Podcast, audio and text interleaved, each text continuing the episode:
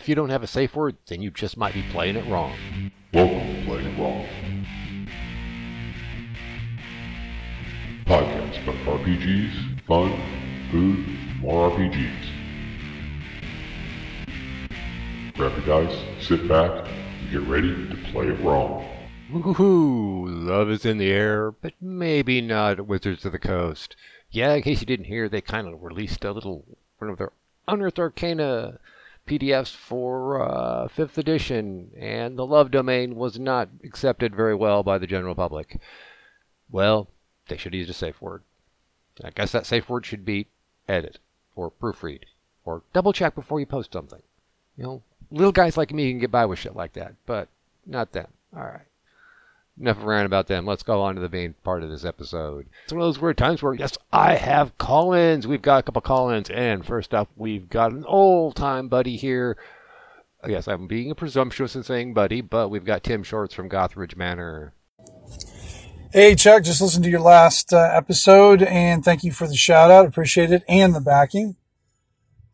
And as listening to your pet peeves, completely agree with publishers kind of putting their uh, products in different categories just to try to get extra sales. I don't know. It just seems weird because if you're looking for a 5e product, then why would you buy, you know, something that wasn't and vice versa type thing.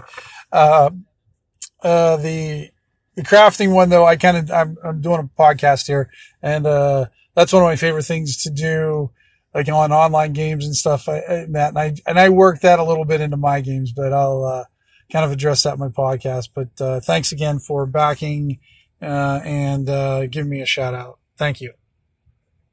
Wow, that was interesting. Um, yeah, uh, for some reason Audacity completely lost my microphone, so we had a little minor technical hiccup there. But yes, thank you for calling in, Tim. And I guess you've had better luck at crafting rules than I have because we've ended up with sessions that are just basically the magic user, the cleric, just making crap, which is like boring for everybody else. but hey, big congrats on your Kickstarter and your Zine Quest. It's going strong, it's going good. And hey, and speaking of Zine Quest, I'm going to go off on a little tangent here. I forgot a very important one the last time that I was talking about the Zine Quest. Of course, there's Tim's Zine Quest, Hunters and Death and of course the phylactery, which looks really, really good from Planet X Games, and also one that I totally forgot about. I'm glad to see it's coming up, and that's Steve C's Dice Roll Zine. Hey, he's got an anchorcast, he's got a blog, and it's issue three. Issues one and two are on DriveThru, and it's some pretty good old school stuff. So there's going to be a link in the show notes, so go ahead and check out the Dice Roll Zine issue number three Kickstarter for Zine Quest. It's ending very soon, so go ahead and check that out. And hey, guess what? I got another call in this time from Chicago Wiz. Hey there, it's Mike Shorten, Chicago Wiz with Dungeon Master's Handbook. Just listen to your podcast where you're uh, ranting about uh, domain play.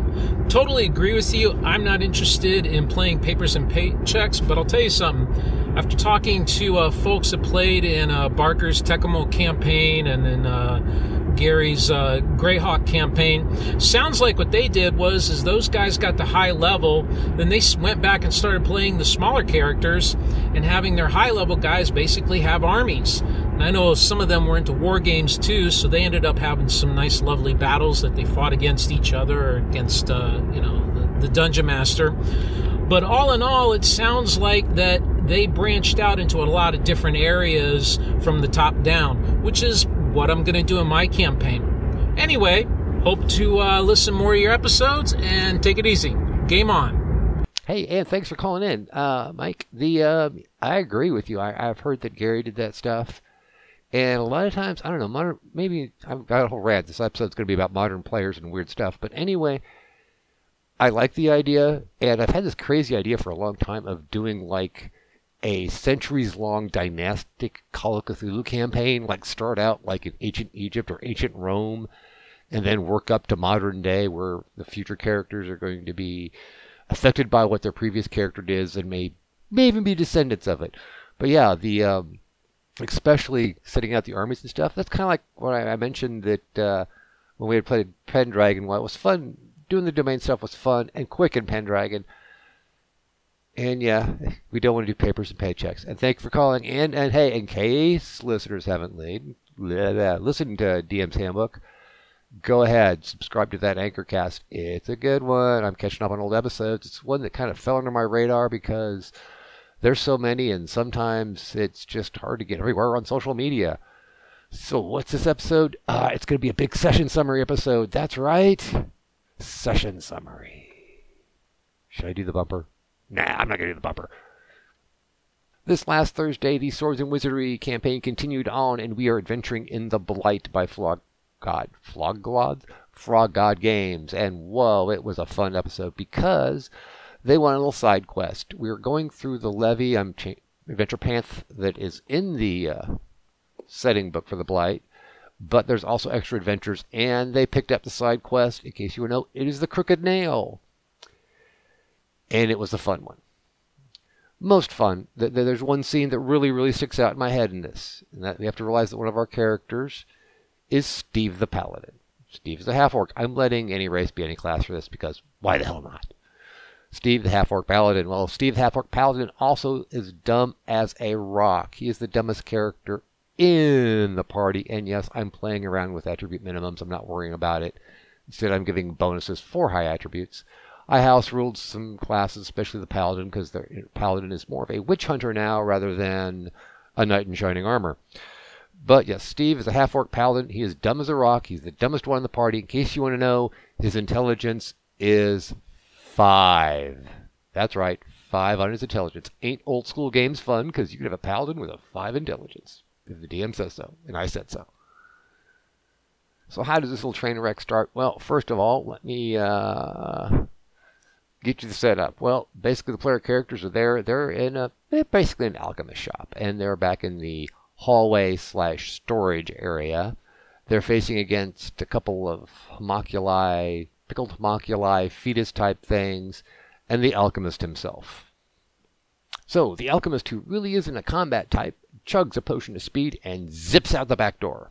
Our faithful were druid, yes, I'm letting were be player characters too. The were druid, who interesting enough, has convinced Steve that his changing into this humanoid rat shape is druid magic.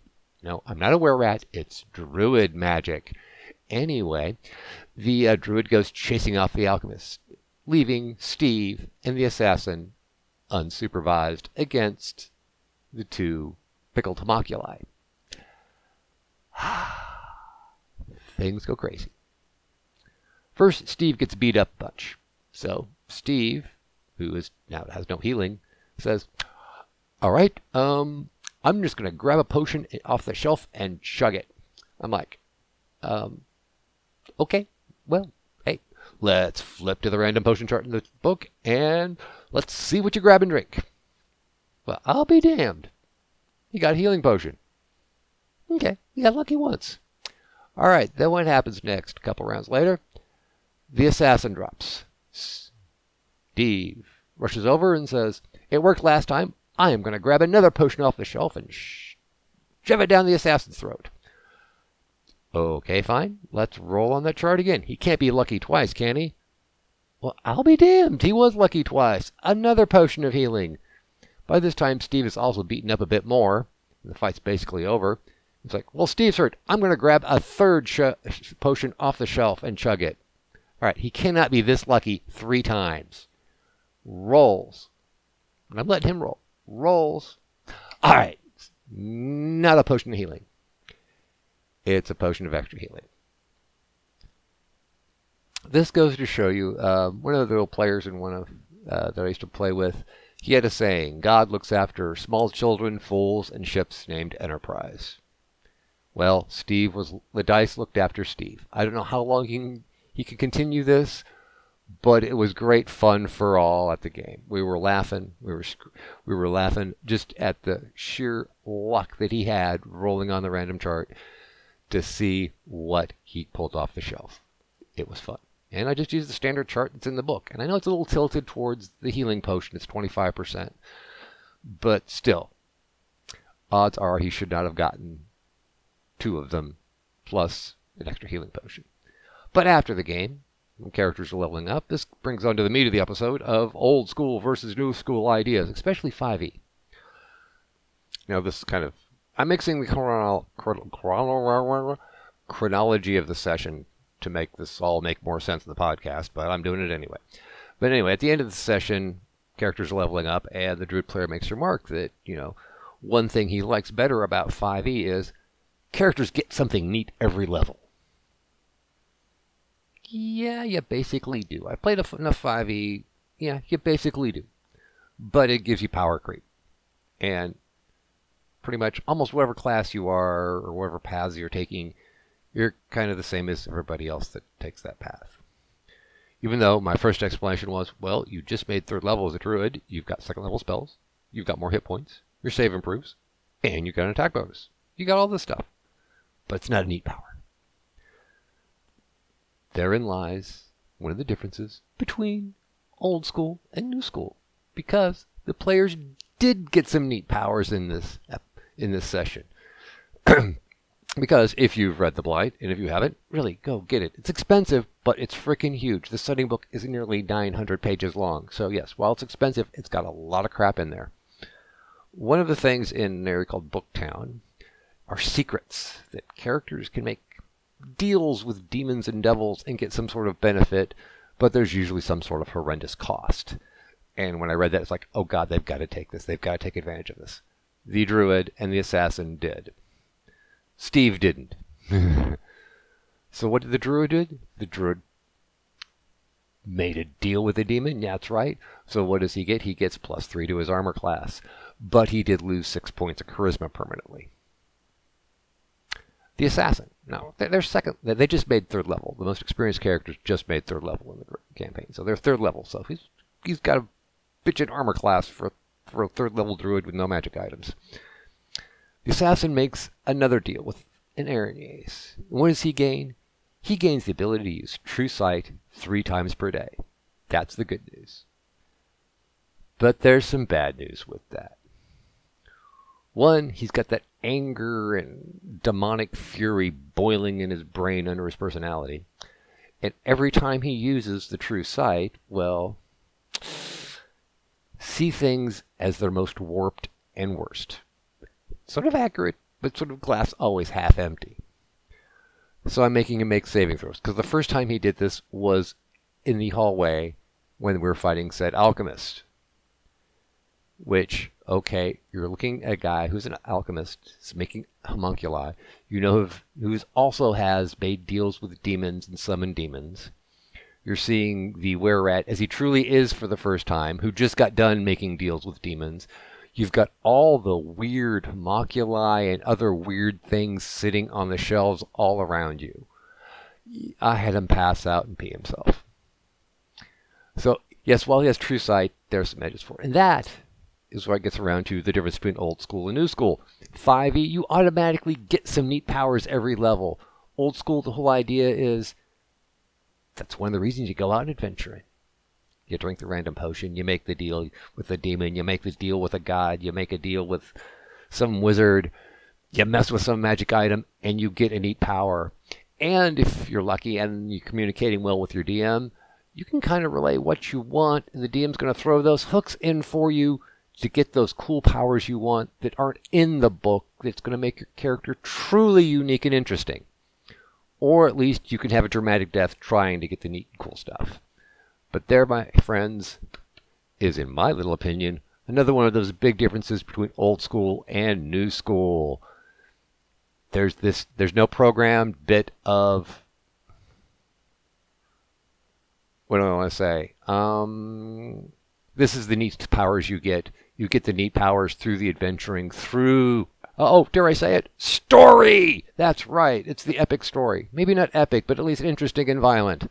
All right, that's enough for this rant, and guess what that means?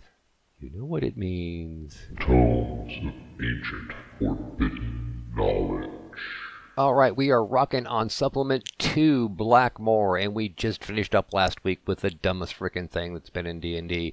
This time we're moving on. We're going to start talking about monsters. These are new monsters at the time, but you know, a lot of them are considered standard now. I'm going to skip over the charts and stuff because that's boring to read, but we're going to go right into the descriptions because that's where the fun stuff is. So let's start this off, and I don't know why they don't even alphabetize these. But we've got mermen. Do you realize that mermen are more intelligent than lizardmen? I have no idea why that's the first sentence of the description, but they are. They're aquatic creatures. No kidding. They hunt fish. Probably, since they live in the ocean. And that's their primary food source. Well, I guess they could eat seaweed. Um, they have communities where schools of fish are kept pinned with nets for food. Giant seahorses are used exclusively for transportation, in case you've ever seen Aquaman. But then again, well, mer people usually don't have legs, so riding a horse, I guess they kind of like do a buggy type. I don't know. Um, when out of water, they will take one die of damage per turn during daylight and one die per four turns during darkness, as well as quadruple damage from fire weapon spells. And special suits are usually used when they're out of water to retain their moisture, but further limit their movement and combat abilities, as if affected by a slow spell. So they suck when they're outside of water. And it goes on the first two turns of water, blah blah blah blah blah blah blah blah blah blah. Next we have giant crabs. They're crustaceans and cannot swim, but rather walk on the bottom, moving sideways. They move out of the water with no ill effect, but will stay close to water. They got huge pincers. They can seize any normal man-sized opponent, sometimes catching two or more, 25% chance of catching. One to three. I am, I guess one to three, 25% chance to get one to three people. Um, they attack uh, the farms of uh, mer people. Yeah, and they're big crabs. And let's see, anything found in their path is immediately attacked and torn apart. Fortunately, they rarely go inland more than a mile, so it might be fun to just like wreck some seaside villages with these things. Help us, the crabs are coming. Giant octopi. Well, yeah, they're big octopi. Um, wow, okay, in large numbers, a school of octopi. I never thought of octopi really living in schools, but oh well. Giant squid. It's like a giant octopi with more, but is more vicious and able to swim around much more to feed on fish of any size, including whales, which are a favorite delicacy. And they attack ships. Blah blah blah blah. Um, giant crocodile. Kind of boring, um, but you know they're crocodiles and they'll knock over sh- like small boats and stuff. Giant toads, relatively harmless creatures, prey on, prey on insects. Okay, when threatened or provoked, they will defend themselves to the death, as player characters will. Um, we'd rather die than be captured. Um, they're found all over the world in different types of terrain, blah, blah, blah. It's toads. They're big toads. Giant frog, giant man eating frog, is truly vicious, and not your normal species of frog, by the way. Attacking any small creature that crosses its path, its tongue is similar to that of the toad and is used the same, although its range is only 10 feet. It can leap farther than a toad, its primary diet is insects and rats, but it is hunted by snakes and mermen, as well as several species of birds and reptiles, but avoided by it, as is the toad. Um, found in swamps and along rivers,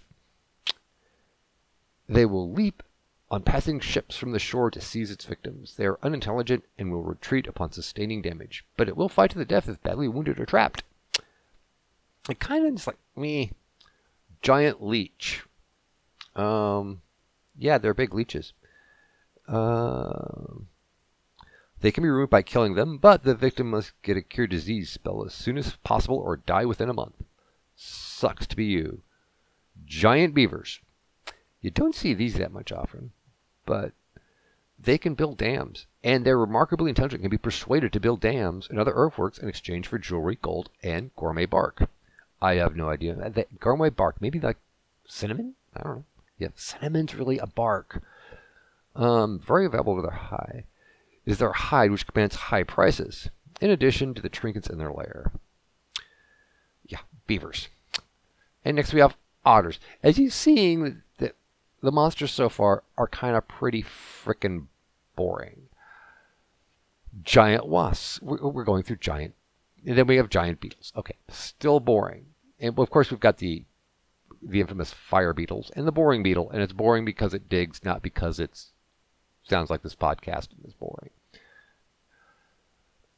Excuse me. We will go on to a couple other things here. We're, we're, just going to the fire lizard, also called the false dragon. Sorry, I coughed there. These large lizards are of identical appearance to dragons, without wings, of similar size. They're commonly mottled gray, and are rumored to be the ancestors of the present-day dragons. They share a number of habits with dragons, such as seeking out shiny baubles with which to line their nests and taking 10 year naps after sealing off their cave.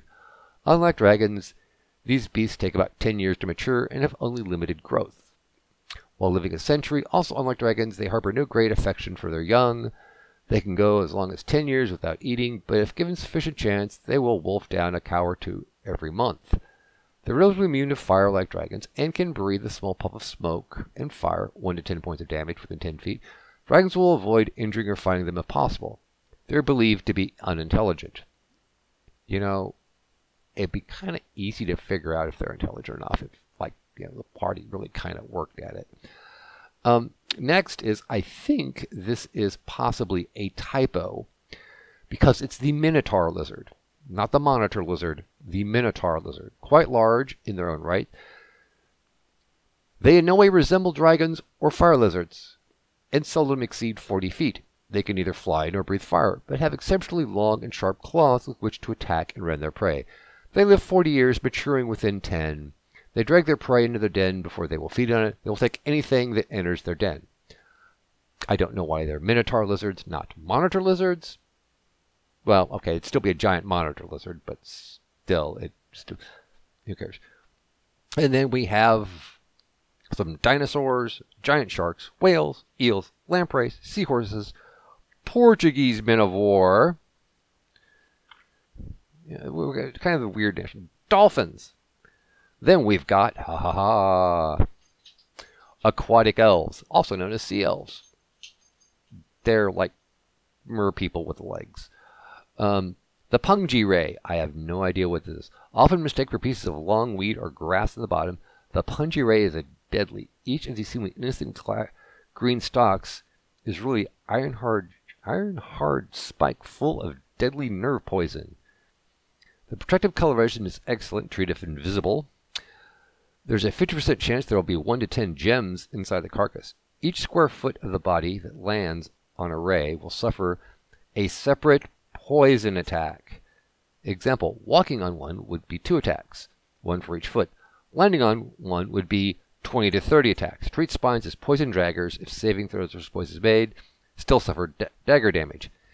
the ray is able to cover the victim, treat it like a giant. Dude, if you're still alive after that, give him a break. I mean, okay, you need. Tw- uh, yeah, Bob, can you make 30 poison saves, please? Yeah, let me know if you fail any of them or you're going to be dead.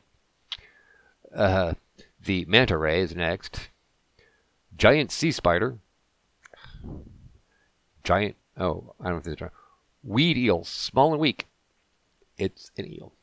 And that takes us to the one that we cannot pronounce, the Sahuagin, the Devilman of the Sea, which we will go into next episode.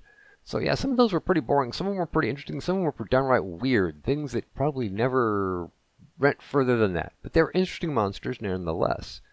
Except for the long list of just giant bugs. Okay, that was kind of a fun. Eh, it's a giant bug. But anyway, I want to thank you for listening. I've rambled on long enough on this podcast. And one last final announcement that I forgot to do at the beginning. I'm bad at self promotion, so I'm going to do it at the end. Thank you for listening all the way through. I have updated the tiers and goals on the Patreon, so go check out the Patreon at patreon.com forward slash they might be gazebos. And later this month, I'm going to throw something else out there for what I'm going to be doing for patrons. Because if you support me, I like giving you stuff, all right? So, with that, folks, um, you know, roll dice, kill monsters, take their stuff, and have fun.